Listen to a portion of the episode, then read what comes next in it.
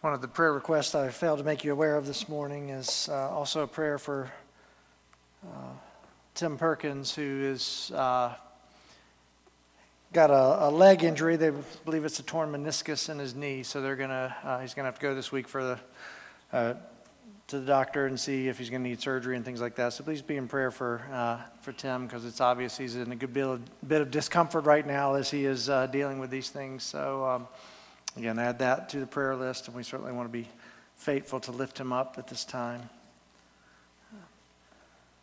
This morning we uh, continue our study in the book of 1 Corinthians. Uh, today we move into chapter 9. Today uh, we're going to be focusing on verses 1 through 16. This is one of those rare occasions that the passage I gave to Allison to put in the bulletin and the passage I'm actually going to preach on is a little bit different, just in terms of the number of verses, so that uh, the error there is mine as far as what was communicated to her. But we'll be going through verse 16 today. It's found on page 956 in the Bibles that are provided for you there in your rows. 1 Corinthians chapter 9, beginning at verse 1.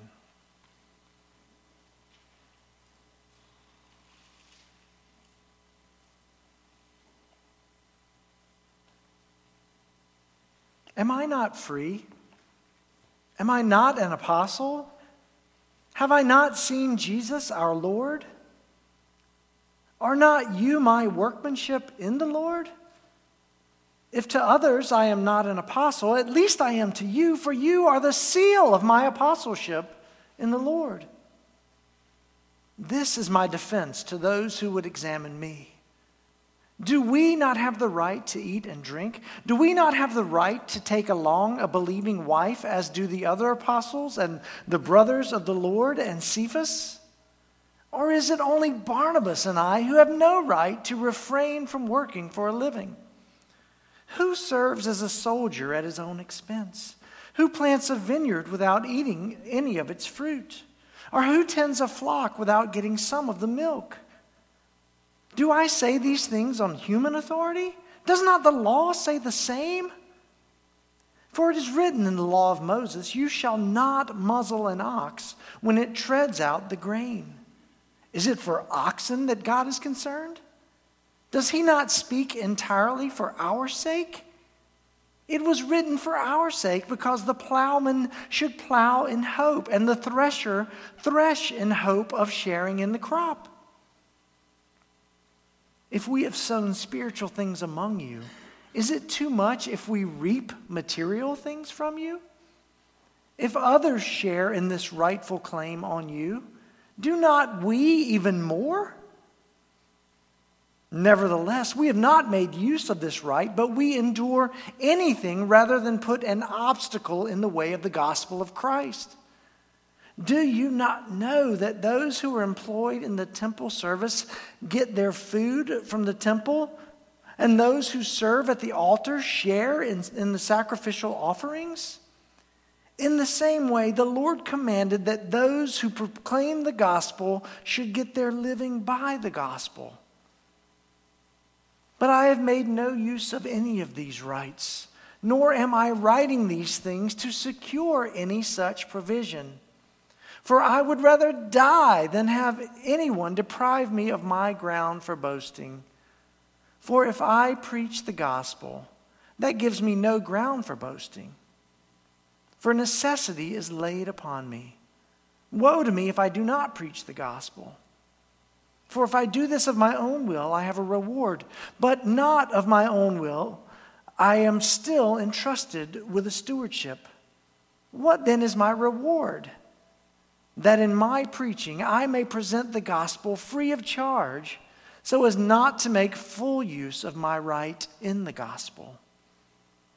Let us pray. Lord, as we pray this morning, I ask that your Spirit would help me Help me, Lord, to speak clearly and plainly, even urgently, Lord, as you call us to respond in faith to your word. And be with my dear brothers and sisters. Lord, help them to set aside uh, distractions. Help them, Lord, to uh, listen, Lord, with a hunger to know you more fully. Lord, I, I pray for any friends here who have yet to respond in faith to the gospel. Lord, that today would be the day that their eyes and their hearts are open to, to the truth that you sent your Son, Jesus Christ, to live the perfect life that we could never live. That he died on the cross bearing your wrath for our sins, and that he rose again the, as the proof that all who believe would be made righteous in your sight. Lord, this is our hope. This is the, the evidence of your great love for us. It, it is the only way by which we can ever know you. And so, Lord, I pray that if there's any who have yet to respond in faith to this reality, Lord, that today would be the day that they believe. Lord, we take a moment to pray for our brother Tim. Lord, that you would give him comfort as he suffers today. Uh, Lord, I pray that in you his joy would be full, Lord, even as he experiences pain in his body. Be glorified in this time together, we ask in Christ's name. Amen. Well, brothers and sisters, this morning we tackle uh, what I would call a challenging passage, not because I think it's difficult to understand. I think, honestly, as we dig in and we consider it in context, it's pretty easy to understand.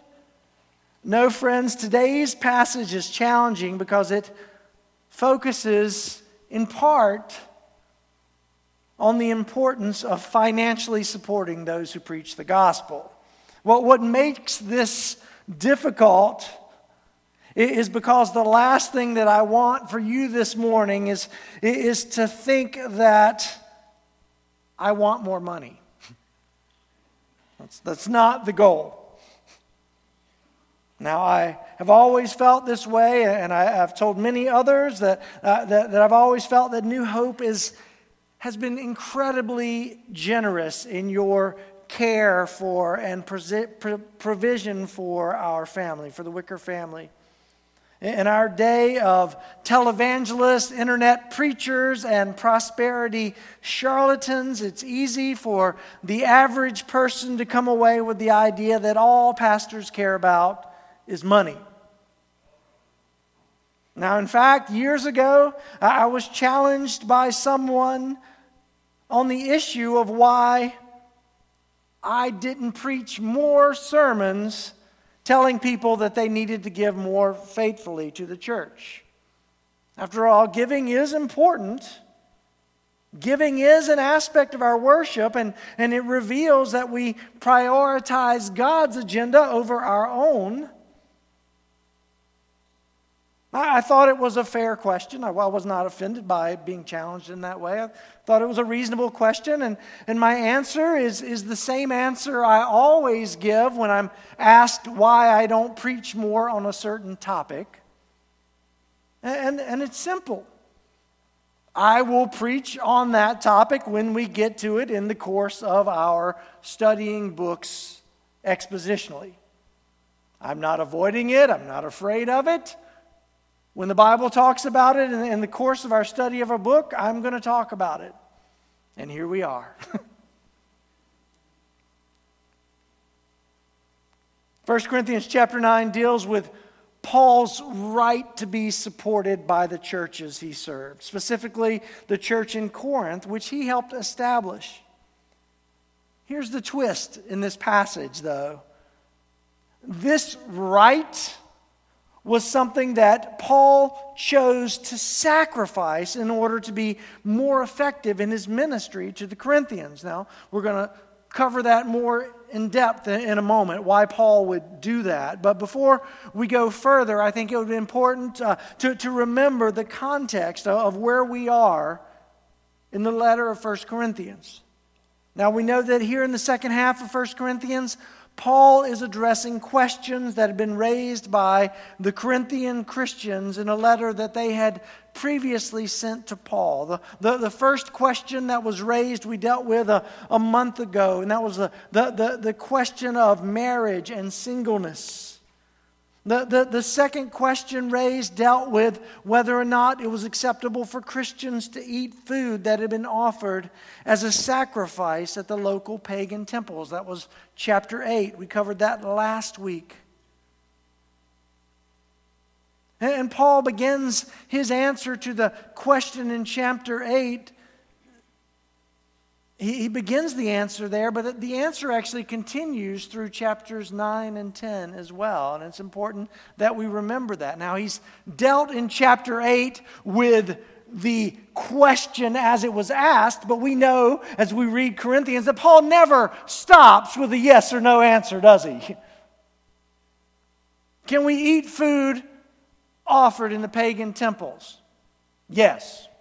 Next question. No, that's not how Paul operates. Paul, through the inspiration of the Holy Spirit and, and through his pastoral heart, in all of these questions we find him dealing with in 1 Corinthians, he gets beyond the initial question and gets to the heart of the matter. And that's why his answers concerning marriage and singleness in, in chapter 7 was a whole chapter. That's why this next question uh, uh, about whether or not it was okay to eat meat offered in the temple is three chapters long because it's not just about eating meat that had been offered in a temple.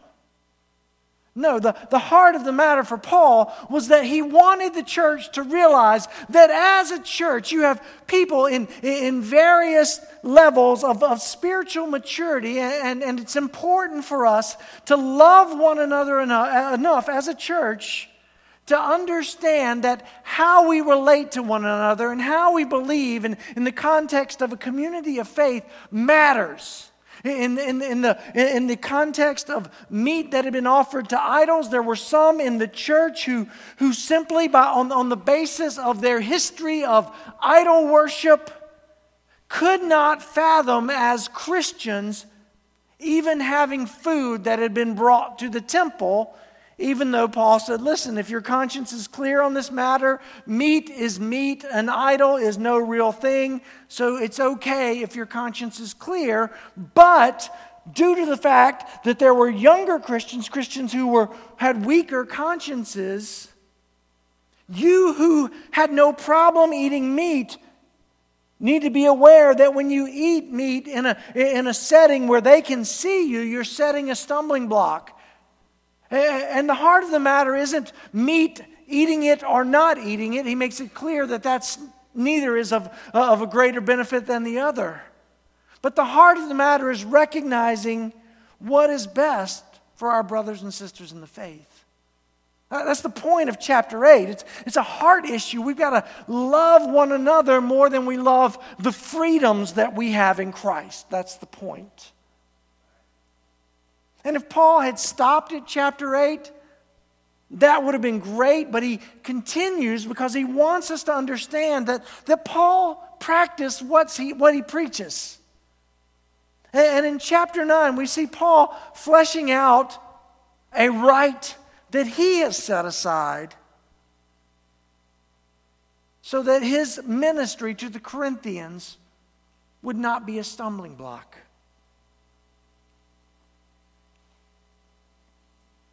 This morning, as we dive into chapter 9, I'm going to focus on Paul's approach to ministry as a reminder of how important it is that we keep our priorities straight as followers of Christ, specifically as the brothers and sisters who make up New Hope Christian Fellowship. We're going to begin this morning by first considering Paul's faithfulness, even as his ministry was constantly scrutinized by those whom he served. And then, secondly, we're going to consider all that Paul sacrificed for the sake of faithfully preaching the gospel in Corinth. Now, in verses 1 through 6, we see how Paul prioritized faithfulness under scrutiny. I want to read those verses to you again. Paul begins Am I not free? Am I not an apostle? Have I not seen Jesus our Lord? Are not you my workmanship in the Lord? If to others I'm not an apostle, at least I am to you, for you are the seal of my apostleship in the Lord. This is my defense to those who would examine me.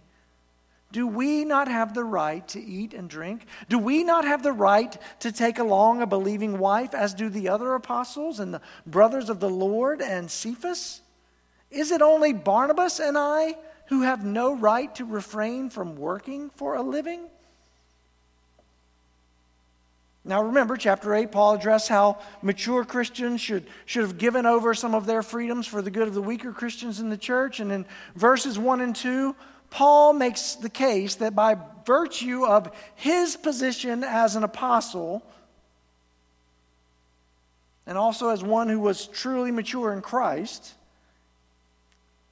he would have had more freedoms than any of them as it relates to his understanding of, of Scripture and all that he has in Christ, what he can do.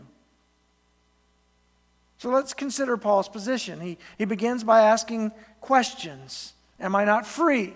Am I not an apostle? Have I not seen our Lord? Have I not seen Jesus our Lord? Are not you, Corinthians, my workmanship in the Lord? Now, we cannot consider these questions without remembering the condition of the church in Corinth. Remember, it was a, a church that was divided over which church leader, and in some cases, which apostle each faction in the church followed. Some aligned themselves with Paul, the apostle, who, along with Barnabas, actually brought the gospel to Corinth. Some were aligned with Apollos, the, the gifted teacher and preacher. Some claimed allegiance to Peter, one of Jesus' first disciples and, and witnesses to his earthly ministry. And others claimed that they didn't need to follow any earthly leader, they just followed Jesus.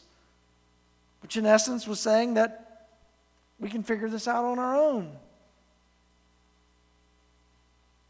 In the midst of this division that, that existed within the church, there were some in Corinth who were unimpressed with Paul in general. And, and, we see this evidence through his defense of his ministry at various points in both the letters of 1st and 2nd Corinthians. Paul's questions in verse 1 serve as a reminder that Paul is more mature than any of them. Am I not an apostle? It was accepted by the other apostles that Paul was indeed one of them. We, we, see this both in the book of Acts and also in, in 2 Peter chapter 3, where Peter affirms Paul's writings and instruction to the church. Have I not seen Jesus our Lord? Now, this is an important point as it relates to Paul's apostleship. Although the, the, the basic meaning of, of the Greek word that's translated apostle simply means sent one, as you see it used in the Bible in, in relation to the apostles. It has a very specific meaning. There, there was a specific criteria in order to be referred to as an apostle in the Bible. They had to have seen and been commissioned by the resurrected Lord. It had to be a personal encounter, an event. They were sent by him, literally, for the building of the church. We, we see this in the Great Commission in Matthew chapter 28.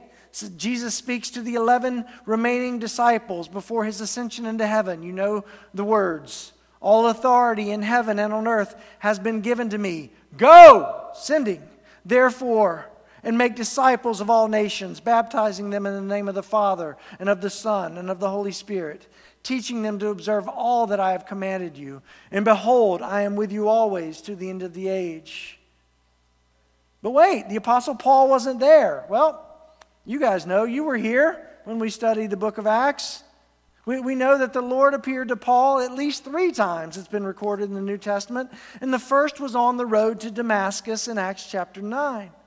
Paul, who was called Saul at the time, was, was traveling to Damascus, not on a, on a pleasure trip, but he was going on business. He was there to arrest Christians, he was going to persecute the church. Jesus appears in his glory on the road, and the rest is history.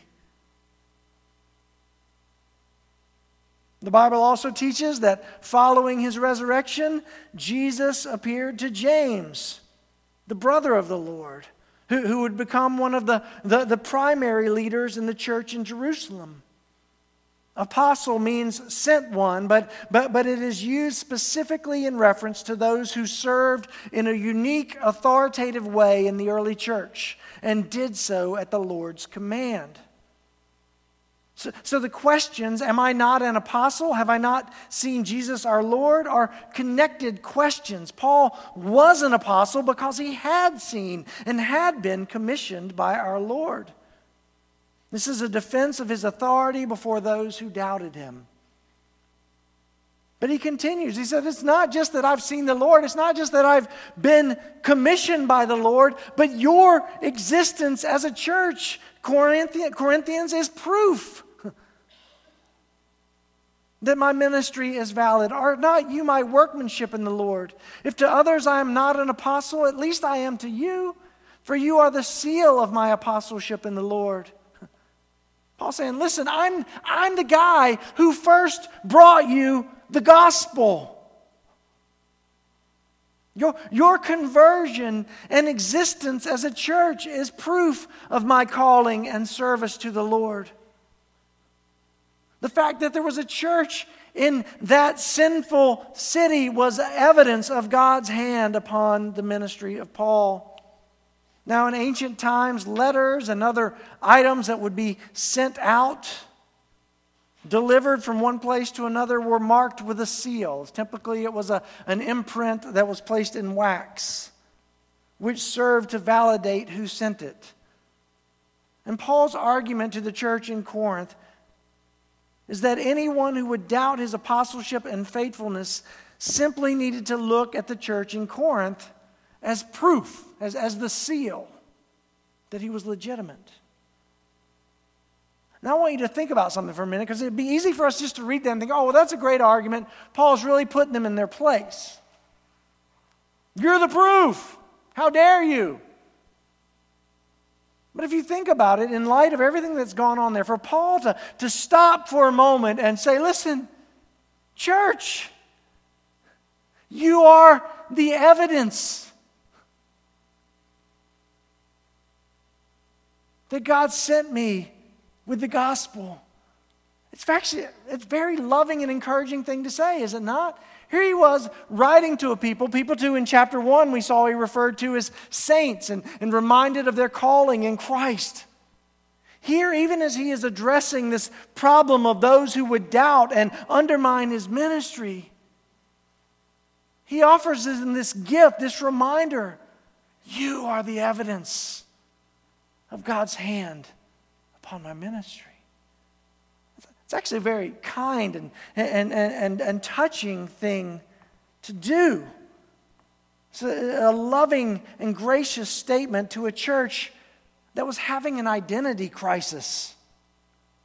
A, a church whose witness before the world was weak. These questions establish Paul's authority. They establish his maturity and also his faithfulness to the Corinthians. And next, Paul begins to list the rights that he and Barnabas had as servants of the Lord that they had passed over in order to serve the Corinthians. Verse 3, he continues, This is my defense to those who would examine me. Do we not have the right to eat and drink? Do we not have the right to take along a believing wife, as do the other apostles and the brothers of the Lord and Cephas? Or is it only Barnabas and I who have no right to refrain from working for a living?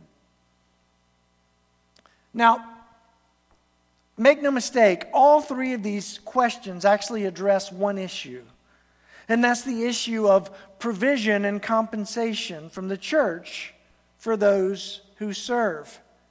In ministering to the church in Corinth, Paul did not seek compensation from the church, but he, we know he supported himself as a tent maker. He was there for 18 months. Now, way back when we began this study of 1 Corinthians, I, I pointed out, and, and I told you I would come back to this in a moment earlier on. I know it's been more than one moment, and I apologize.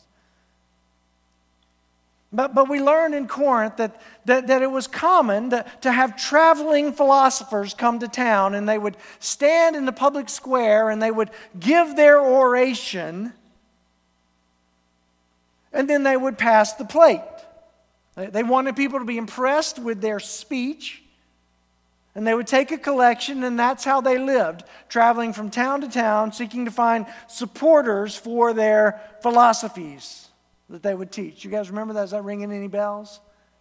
Well, it was common. We know the Greeks loved philosophy.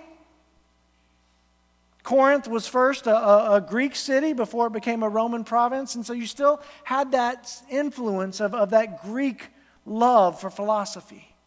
And, and so it was common. All, all, the Corinthians, all the Corinthians Christians knew that it was a common sight to find a philosopher in the square espousing his wisdom. And, so when Paul came to town, he, he, he surveyed the landscape and he saw this practice and he decided, you know what? I don't want anyone to, to mistake me for one of the philosophers.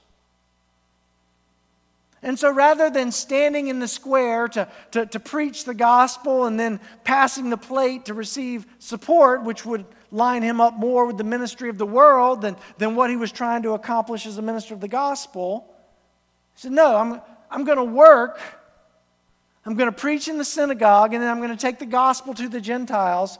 And I'm not going to seek money from anyone. I don't want there to be any confusion between my message for, for who Christ is Son of God, sent to redeem mankind with, with the philosophies that others may be spouting. That makes sense?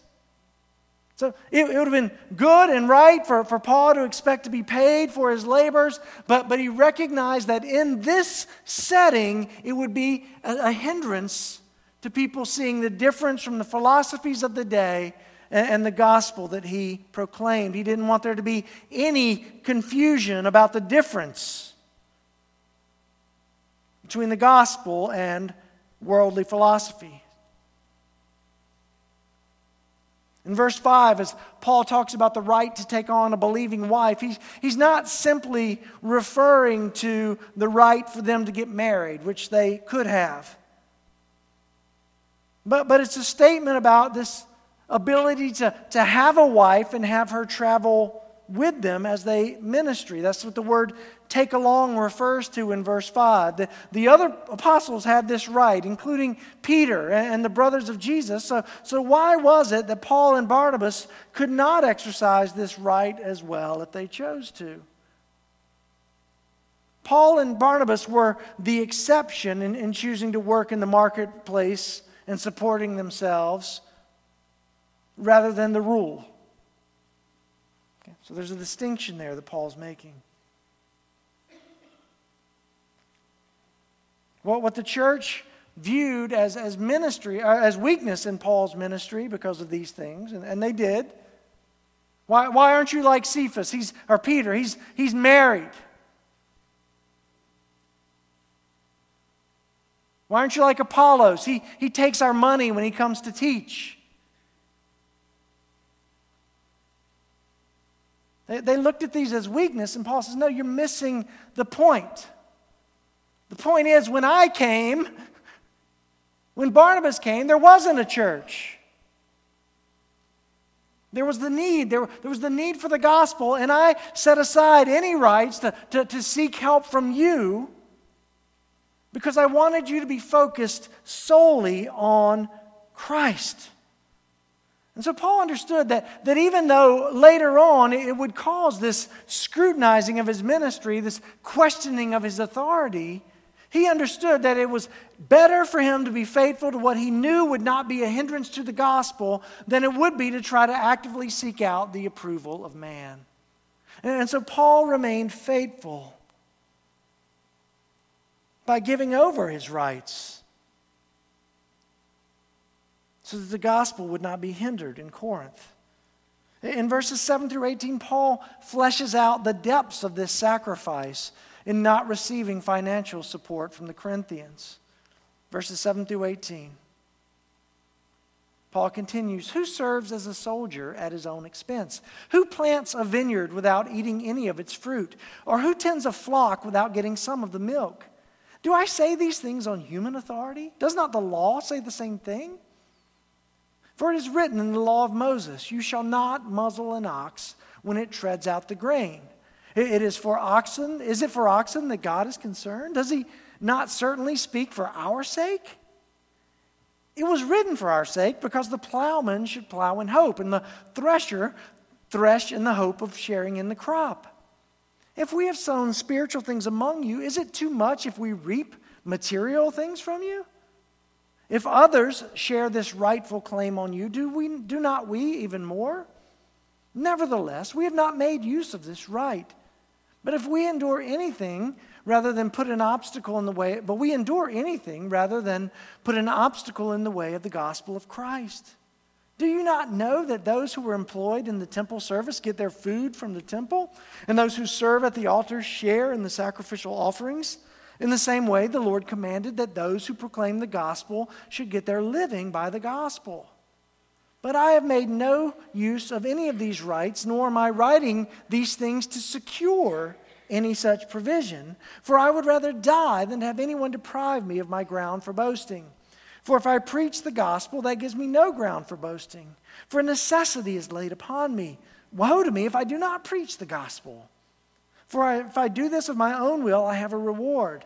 But if not of my own will, I am still entrusted with a stewardship. What then is my reward? That in my preaching I may present the gospel free of charge so as not to make full use of my right in the gospel. So again, Paul isn't saying that his way is the right way, that in terms that every other apostle, every other pastor should serve their church without expecting there to be support. In fact, in verses 7 through 14, he makes it clear that, that it's the expectation that, that, that a church would support those who ministers to it. Paul makes this argument from two perspectives. First, just from a basic understanding of how the world operates, and then secondly, on the basis of God's law. In verse 7, this focus on the practice of the world. He says, Who serves as a soldier at his own expense? Who plants a vineyard without eating any of its fruit? Who tends a flock without getting some of the milk? These were three professions which would have been common to those who lived in Corinth. Those who signed on as, as soldiers had their food, their training, even their weapons provided for them. And, and his argument is simple if, if they had to work an outside job in order to eat, in order to provide for their food and their clothing, then their training as soldiers and, and their readiness for war would suffer. That makes sense, right? Their focus would be divided. And the same was true for the one who planted the vineyard or tended the sheep. It was necessary that they were rewarded from the fruit of their labor in order for them to best serve. And Paul's point is simple. If politicians and landowners and sheep herders recognize this, then so should the church. In verses 8 through 10, Paul points out that this principle is also seen in God's law as well. Verse 8, he writes, Do I say these things on human authority? Does not the law say the same thing? For it is written in the law of Moses, You shall not muzzle an ox when it treads out the grain. Is it for oxen that God is concerned? Does he not certainly speak for our sake? It was written for our sake because the plowman should plow in hope and the thresher thresh in hope of sharing the crop. Now, verse 9 is a quote of Deuteronomy chapter 5, or 25, verse 4. Uh, and in this case, uh, the ox is being used figuratively in the law to represent those who labor. If you go back and look at uh, Deuteronomy chapter 25, it's, it's, a, it's, a, it's a lot of, of writing about how they should relate to one another as fellow Israelites. There's not, it's not a section on how to treat your animals. Okay, so it's a, it's a figurative statement saying that those who labor should be compensated for their labor. And it's a powerful image. When, when an ox would tread out the grain, it was forced to, to pull a giant stone as it walked around the threshing floor. And what would happen was the stone would, would come across the grain and, and it would crush it and, and, and separate the wheat from the chaff. And this was hard work for the ox. And to get the best work from the ox, it was best to leave the mouth, the mouth of the ox unmuzzled. Well, why? So he could breathe? No, that wasn't the point. The point was that he's pulling this heavy stone around the, around the floor, and if the poor animal wants to stop and get a bite to eat to regain its strength, leave his mouth unmuzzled so he can eat and do his job. And, and the point there in the law is that those who pay the laborers should, should make sure that their needs were met so that they continue to work faithfully. The idea is that the ox works better with his belly full and his body energized rather than being worn out and starving because he could not eat. And in verse 10, Paul makes it clear that this principle, while it was good for the ox, was given for the good of human workers who worked with the expectation of benefiting from their labors. Everybody who's ever had a job can, can relate to that, right? Work isn't always fun. It's not always enjoyable. Sometimes it really is work. Sometimes there are blessings within that. But no matter what the job that we have, there's, there's always an aspect of, uh, uh of striving and, and struggling that is involved with it. And are there not days that in the midst of our labor where you ask the question, wow, shouldn't we be doing something else? Or couldn't we be do, doing something else? Or wouldn't that job be easier?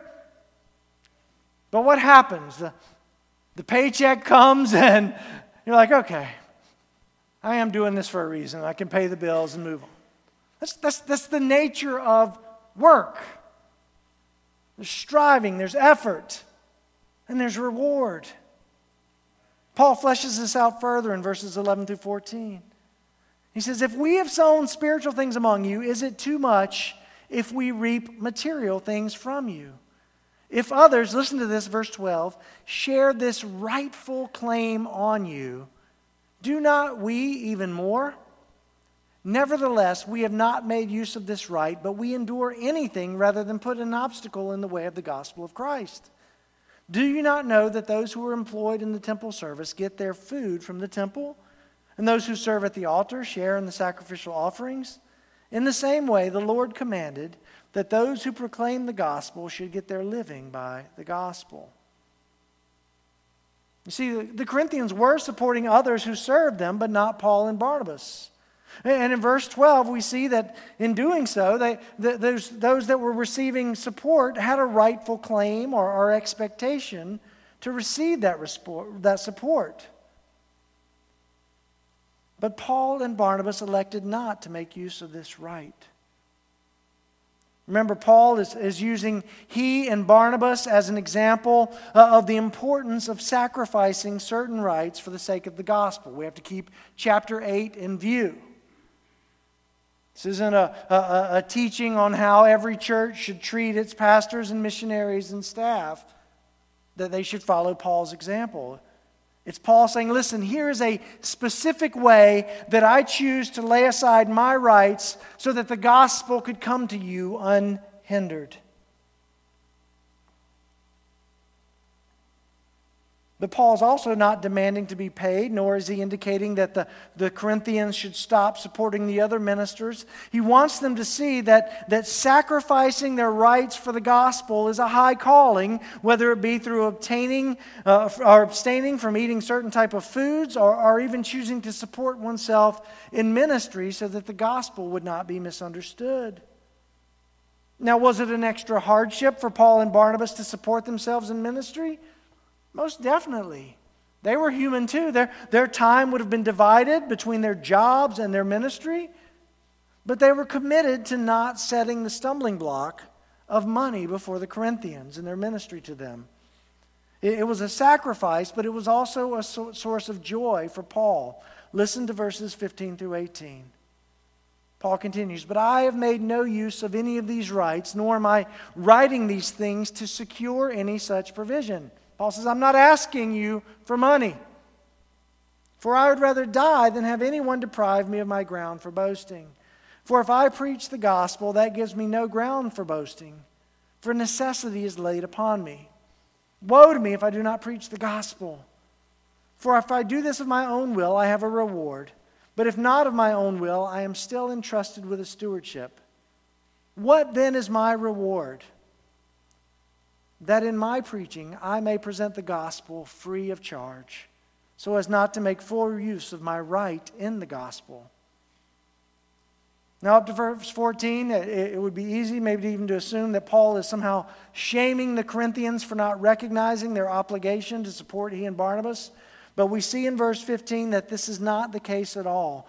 Paul still does not want their money. And, and the idea of boasting is not that Paul thinks he's a better apostle than, than, than those that were taking money. That's not his point here. His boasting is that he was able to, to, to freely give them what they needed. In a culture where every visiting speaker sought financial reward, Paul came taking nothing from them, but he gave them the message that leads to the greatest reward eternal life in Christ. In verses 16 and 17, Paul shares that, that preaching the gospel is something that God has compelled him to do. Given what he knew to be true about the gospel and, and what he knew he had received from God, there was no plan B. Paul says, I'm not doing this simply because I want to. I'm doing this because I recognize this is what I must do as one who has been sent by God. As an apostle of the Lord Jesus, he could do no less and would do no less than proclaim the truth and next week, we'll see from the rest of chapter 9 that Paul continues to build on this theme, this motive of his ministry and his goal in ministering to the Corinthians. So be sure to come back for that. But as I close this morning, I want to focus really on two types of application. The, the first is focused on what we can learn from Paul's example. Now, last week we were reminded that sometimes we must surrender our rights for the goods, the good of other Christians. That's the point there. This week, I, I believe that Paul's example challenges us that sometimes we must lay, lay aside certain rights and certain areas of focus in order to reach those outside the faith as well. The focus is clear the, that, that, that love should compel us in such a way that, that we're willing to, to, to set aside anything that we think might be a hindrance in our gospel proclamation. Well, what does that look like for us? Well, it really could take a lot of different forms, but, but I'll, I'll, I'll pick the low hanging fruit to start with social media. Social media has given us both a, a great opportunity for good and also a great opportunity for us to see how far we have yet to go in our spiritual growth as Christians. With it, we have the opportunity to, to, to, to, to share the good things that God is doing But we also find the opportunity to, to, to, to, to promote our position on, on issues that are not gospel related. And so I think it falls on us as followers of Christ to think deeply about the things that we proclaim and promote. Politics is a hot button issue, and, and we certainly should take a stand and be involved in those things that honor God. But are there things that we're promoting and stands that we're taking that are actually harming our efforts at sharing the gospel with those that we disagree with?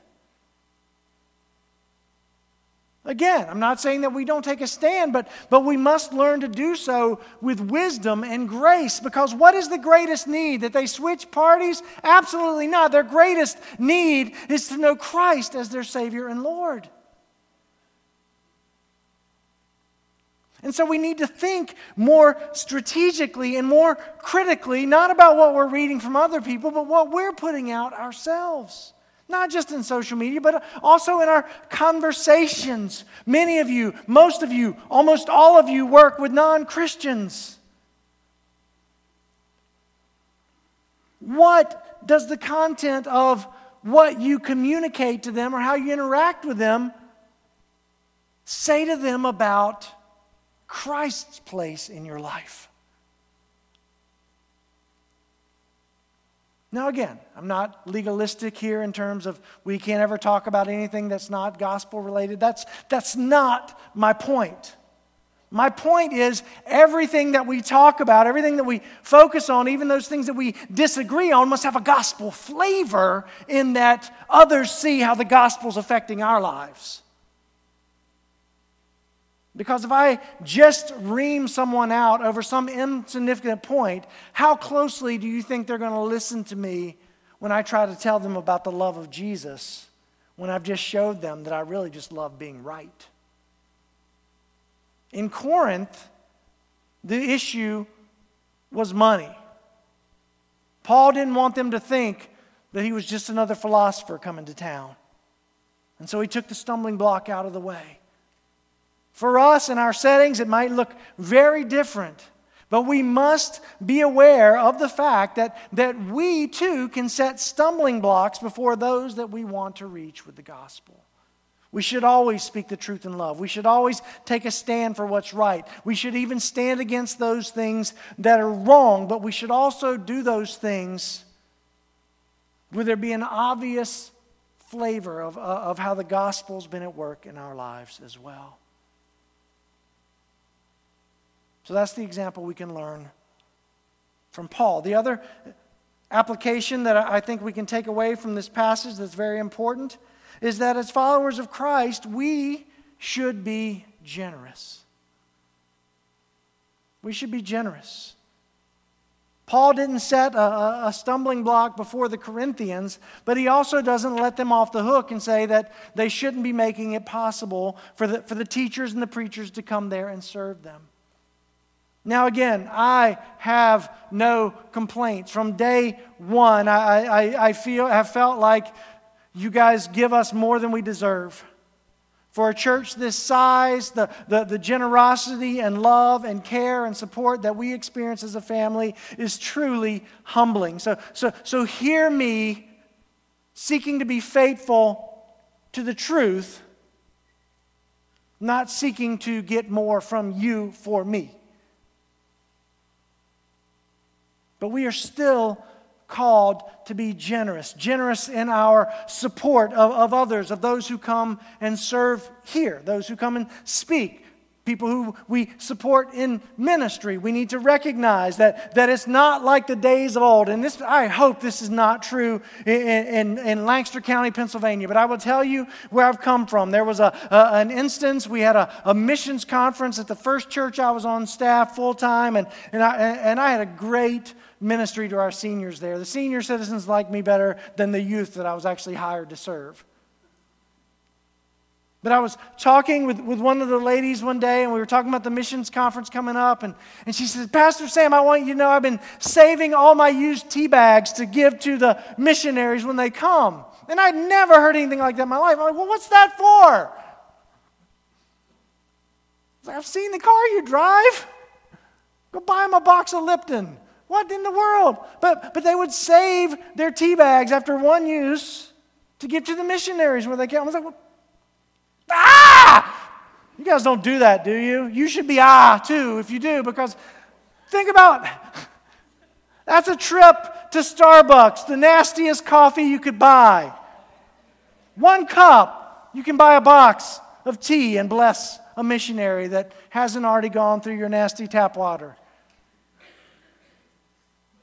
But, but, but it's like we're doing them some kind of favor. I, uh, oh, no, no. The, the, the, the, the preacher we support out in the country's coming to town. I, I've got my 1970 suit. I've set it aside. I think it'll fit him. I'm going to give it to him when he comes. I want to bless him. Well, you want people to think he's a lounge singer? Now, again, there are situations and there are people who, who, who do not have the ability to, to give as they would like. And a gift like that, in that setting, I think is very honoring to the Lord. So please notice I, I am not making fun of, of people who do not have means who are trying to be generous. That is not my point as all, at all. But my point is, is when we have the ability and we do not make use of the ability, then we are truly dishonoring the God who has been generous to us. And that is really the basis of our generosity. We, we don't give to get from God. We give because we've been given everything from Him. What did we just learn? Two chapters ago, Paul writes to the Corinthians, You've been given everything in Christ. What more do you need? That hasn't changed. He's given us all things in Christ. And so, as we are able, we should look for opportunities to, to, to bless others in their generosity. When missionaries come to speak and share, we, we, we try to give them an honorarium and bless them. But are we looking for opportunities to make it possible for both they and their spouse to come and be with us, not just one? Are we making sure that they have food to eat when they leave? Can we, can we take you out to lunch and bless you? Are there other ministries that we know about that, that, that, that even if we couldn't support full time on a monthly basis, that we could give a gift to encourage and support? We do great with benevolence, and, and we should continue to excel as that as a church.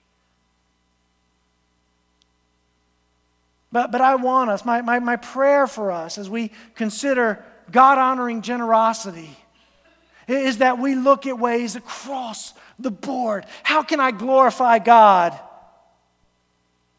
with what He's blessed me with? How, how, how can I bless that, that, that visiting minister, that visiting missionary in a way that, that says, you know what? This is all for Jesus. I, I, I thank God for, for what you're doing, for how you're serving. It's not a lot, but, but it's what I have to give. Go be blessed. This is an offering to God. Use it to meet a need you have.